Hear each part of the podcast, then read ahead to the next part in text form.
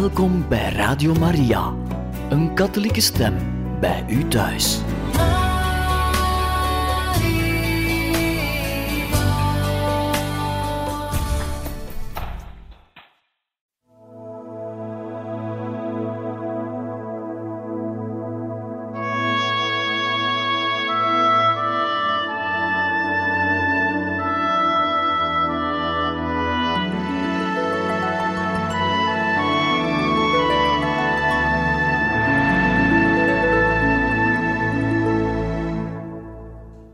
Vrienden, beste luisteraars. Hier een nieuwe aflevering van het programma Heiligen Getuigen. Wij zullen u verder voorlezen uit het levensverhaal van de heilige Pierre-Julien Aymar, de apostel van de Eucharistie, en het boek heeft als titel Morgen zal het te laat zijn. En we zijn ondertussen gekomen in het tweede deel van het boek, bij het onderwerp evangelisatie en eerste communicatechese in het jaar 1858. Op een dag, toen hij de vele voddenrapers zag die naar zijn catechese kwamen, zei pater Eymar tegen zijn gemeenschap: De congregatie van het Heilige Sacrament heeft het mooiste doel waarnaar een religieuze orde kan streven.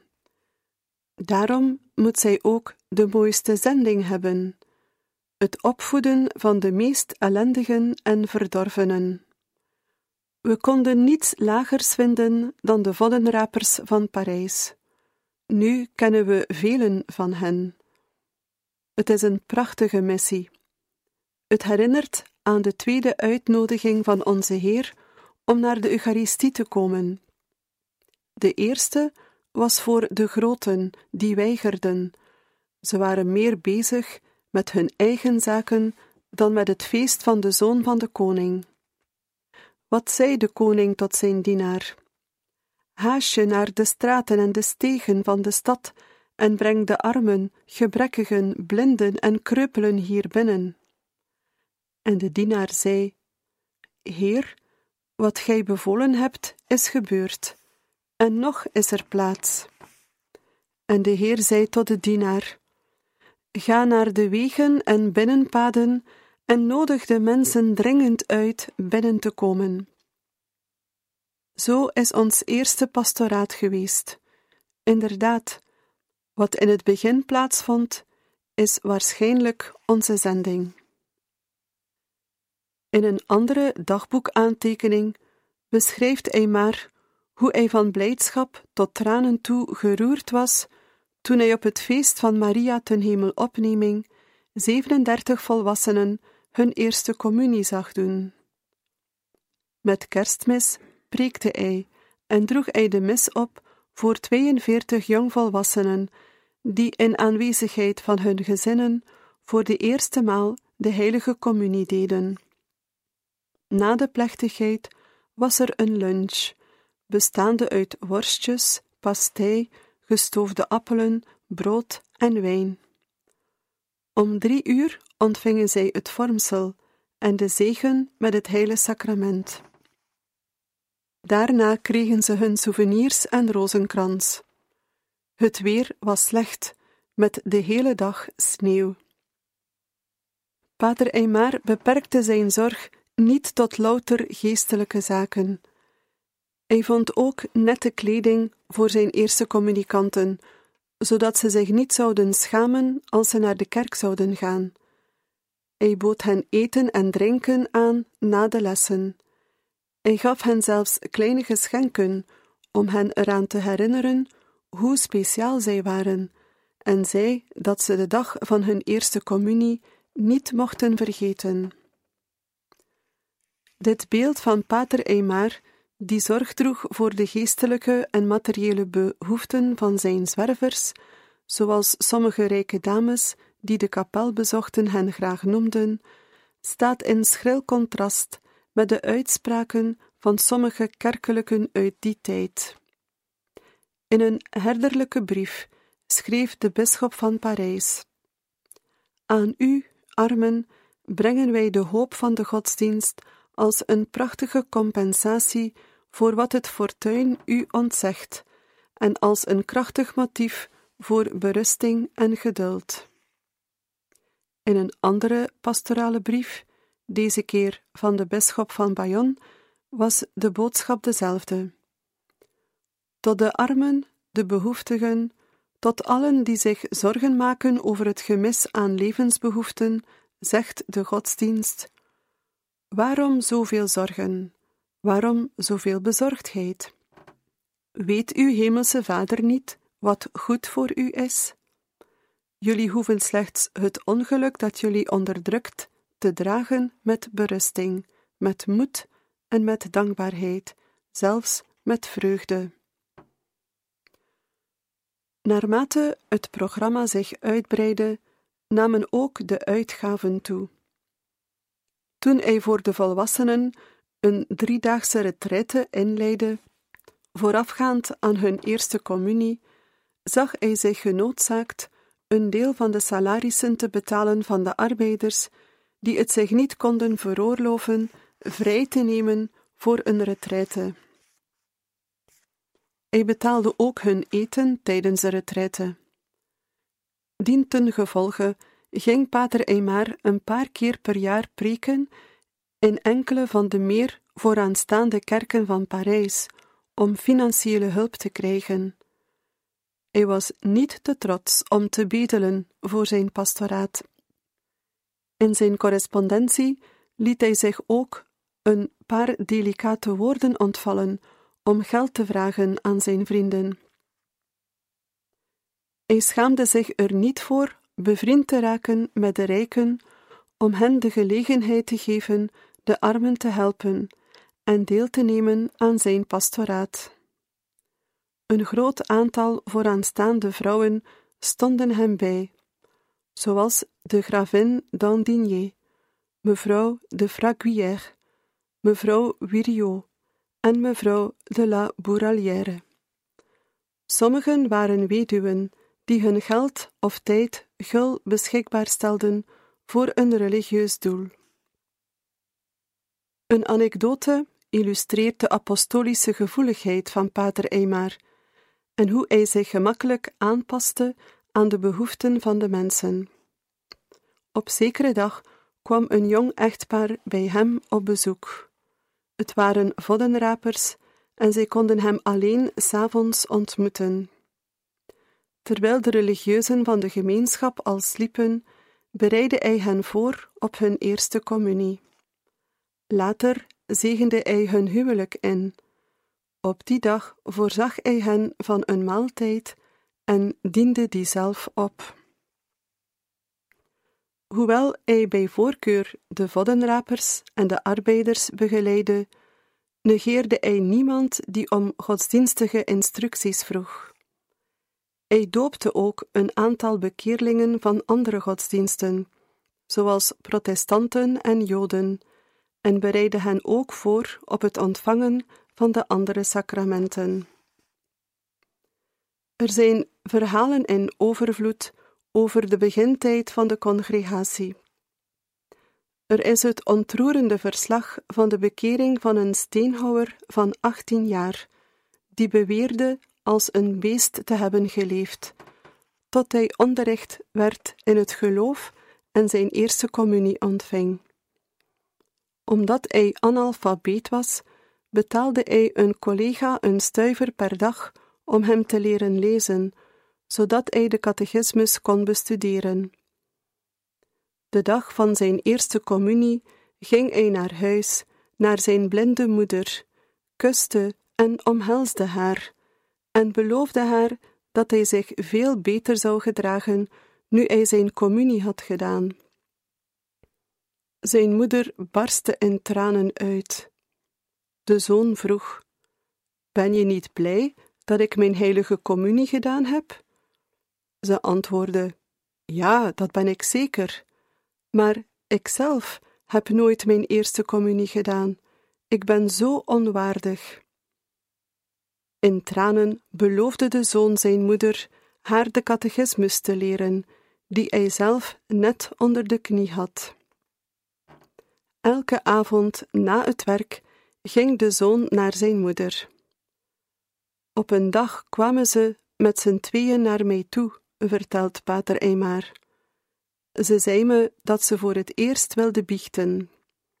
Ze vertelde mij dat ze gehuild had op de dag dat haar zoon zijn eerste communie had gedaan, omdat hij zo gelukkig was, en dat zij ook haar eerste communie wilde doen. Toen het zover was, knielden beiden zij aan zij om de God van alle vertroosting te ontvangen. Ik kan de vreugde niet beschrijven die hen die dag vervulde.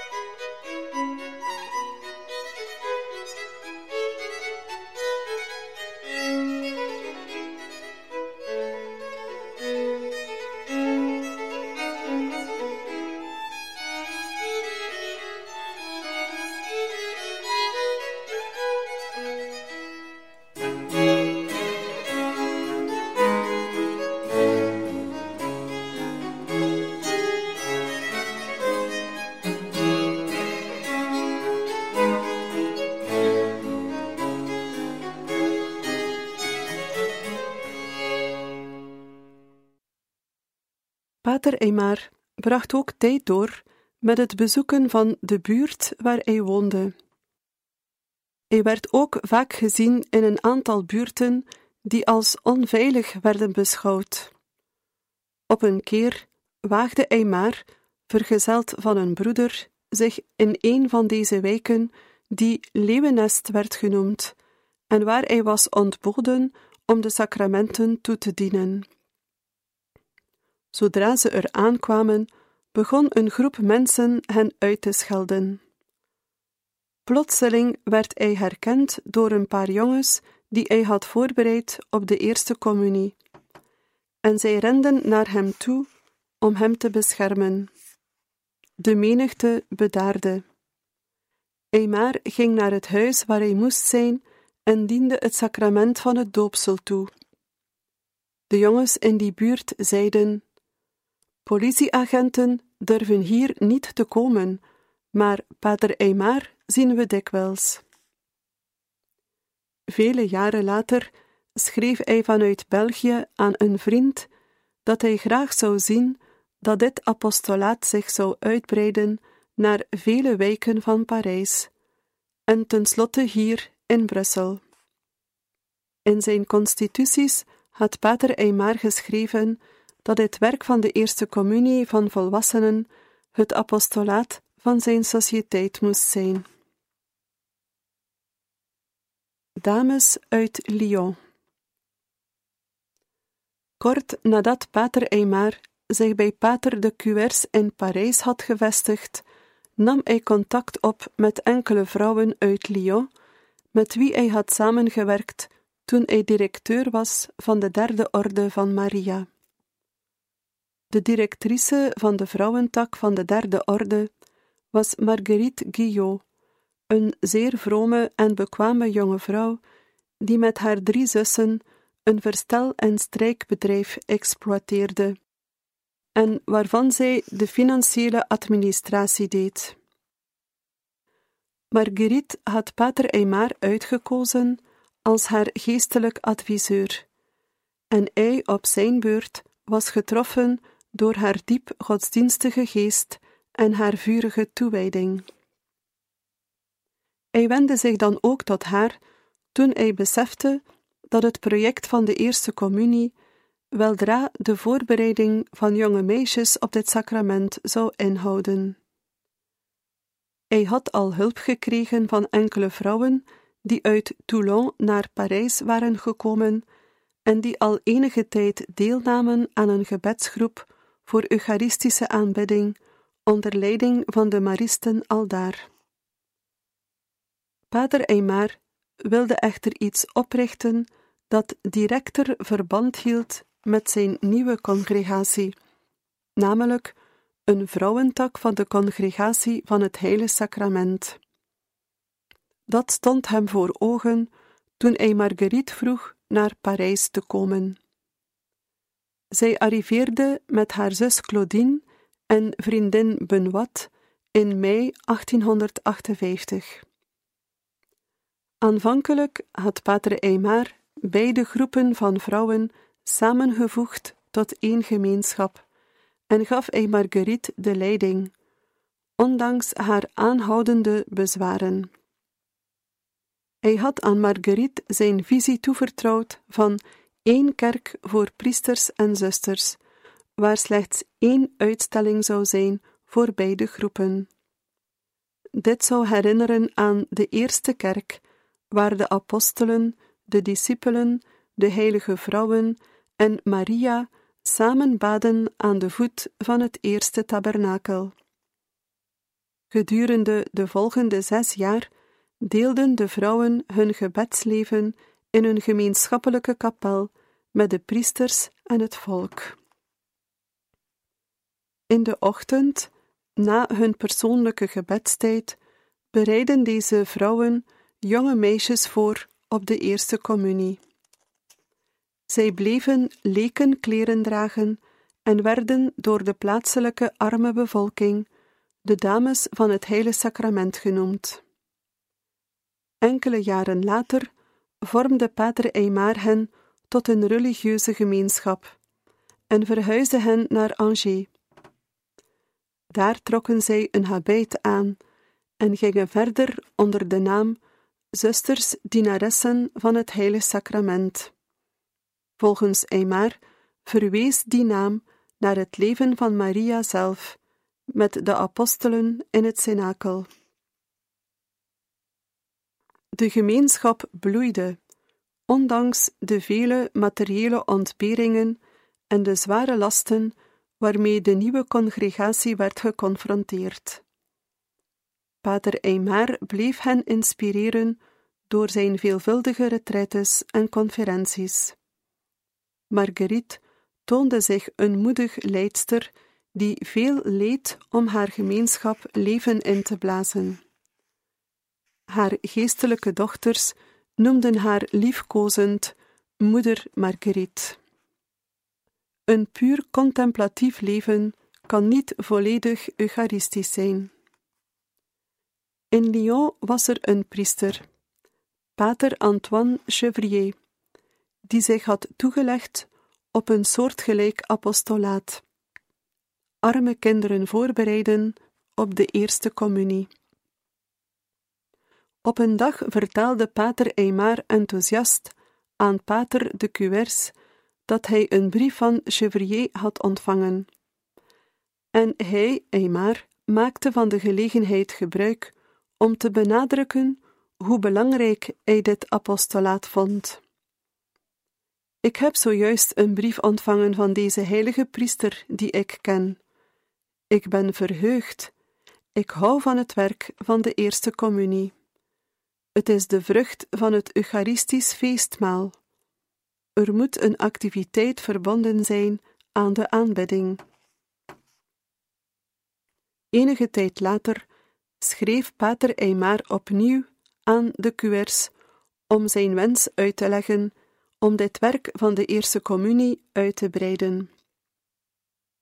Dat zou kunnen door zijn inspanningen te combineren met die van Chevrier, die te kennen had gegeven dat hij zich bij de gemeenschap van het Heilige Sacrament wilde aansluiten. Vijf dagen geleden ging ik naar Lyon. Pater Chevrier wilde mij spreken om de situatie en de mensen van dichtbij te bekijken. Ik ben er 24 uur gebleven en heb niemand anders gezien. Ik was zeer onder de indruk van Pater Chevrier, die de congregatie zonder voorbehoud aanvaardt en zich er helemaal aan wil geven. Pater Chevrier heeft een prachtig pastoraat van de Eerste Communie, waarvoor hij zich al een paar jaar inzet. Zijn gebouw is ingericht om arme kinderen te ontvangen. Ze zijn als zijn eigen kinderen. Hij houdt ze twee of drie maanden, afhankelijk van hun aanleg en gedrag. Hij doet echt goed werk en het wordt goed ontvangen. Ook wij hebben een pastoraat nodig dat onze eucharistische ijver kan aanwakkeren, anders verspillen onze aanbidders hun tijd als ze niet bezig zijn. Een louter contemplatief leven kan niet volledig eucharistisch zijn. Een razend vuur heeft een vlam. Hoezeer beide mannen ook probeerden hun krachten te bundelen, het kwam er niet van, omdat de aartsbisschop van Lyon weigerde een van zijn meest gerespecteerde priesters af te staan aan een pas gestichte religieuze gemeenschap, die hij nog niet in zijn eigen aartsbisdom had opgenomen. Pater Eymar had ook gehoopt dat zijn nieuwe congregatie zich door dit samengaan in Lyon had kunnen vestigen. Pater Chevrier zelf stichtte vervolgens een congregatie van priesters die zich inzetten voor de armen door onder hen te leven. Hij werd zalig verklaard in 1986.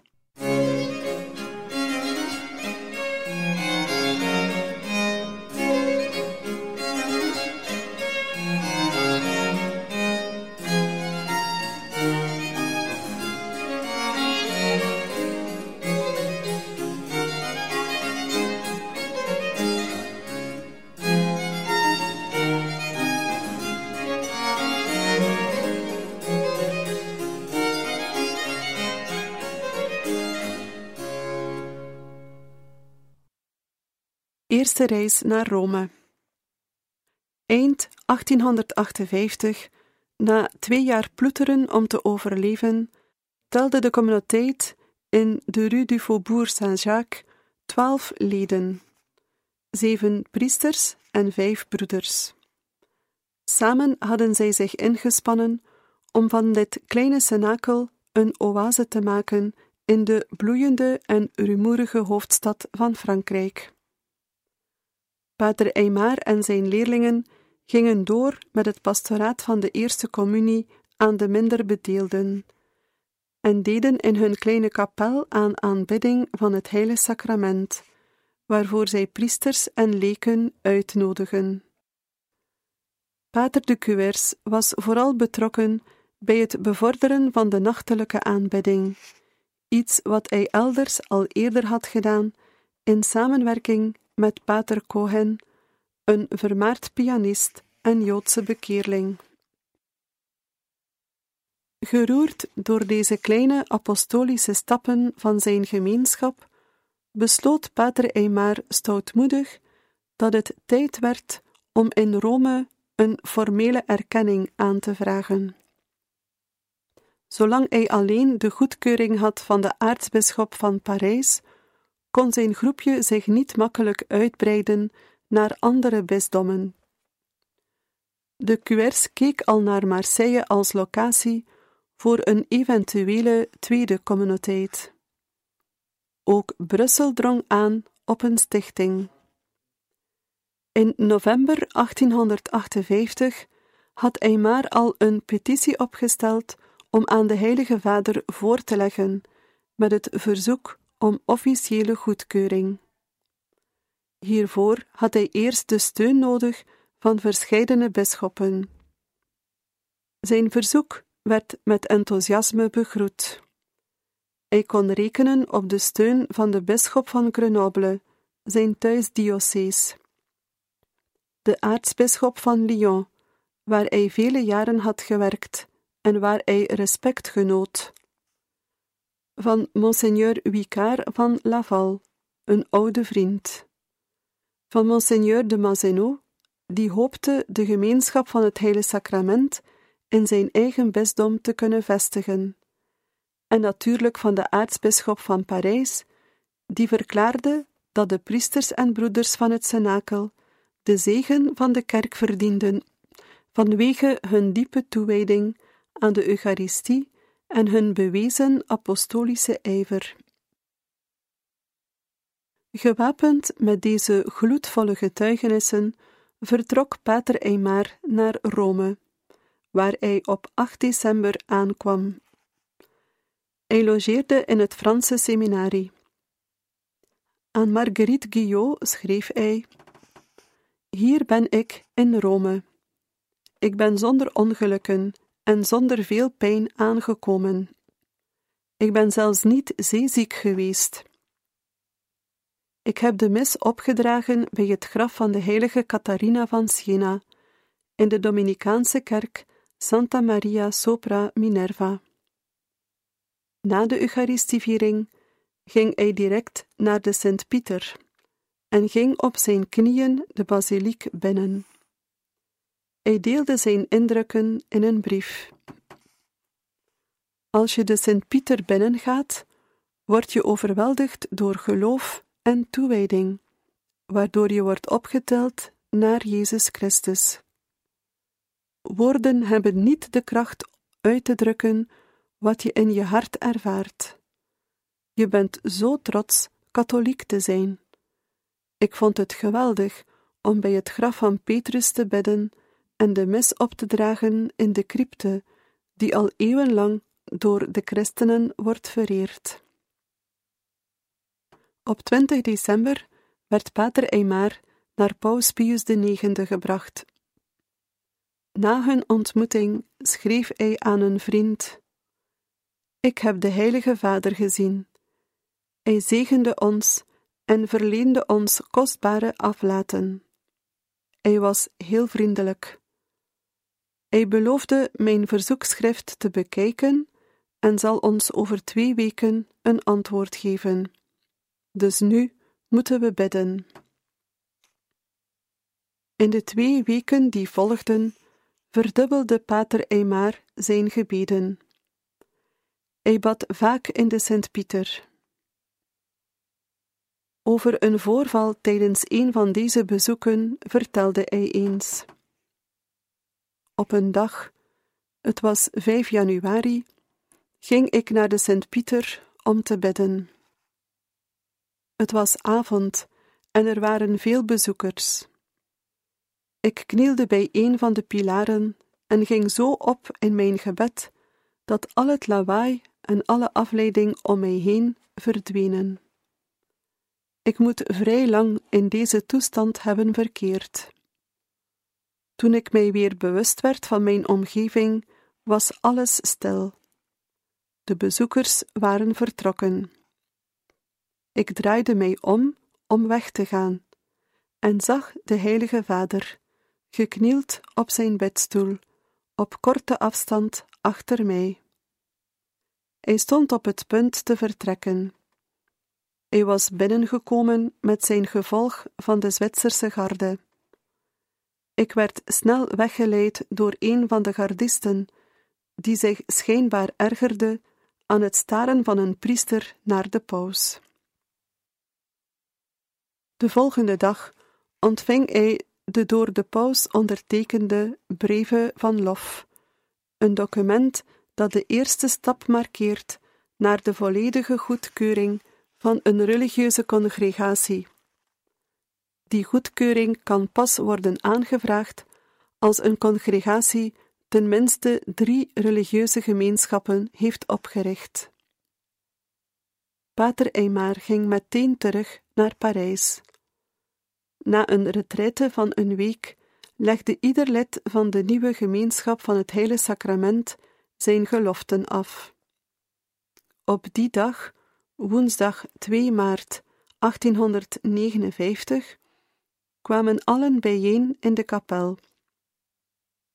Na het zingen van het Veni Creator, om de zegen van de Heilige Geest af te roepen, sprak Pater Eymar hen toe en plaatste de monstrans met het heilige sacrament op het altaar. Vervolgens knielde hij aan het altaar en sprak als eerste aan God zijn geloften uit als religieus van het heilige sacrament. De anderen deden daarna op hun beurt hetzelfde. Zo werd het cenakel in de Rue du Faubourg Saint-Jacques het moederhuis van de congregatie van het Heilige Sacrament. De volgende dag vertrok Pater de Cuers naar Marseille om een pand te zoeken voor de vestiging van een tweede communiteit. Beste luisteraars, wij zullen hier voor vandaag het voorlezen beëindigen uit het boek Morgen zal het te laat zijn over het leven van de heilige Pierre-Julien Aymar, apostel van de Eucharistie. Wij danken u heel hartelijk voor het luisteren en graag tot een volgende keer.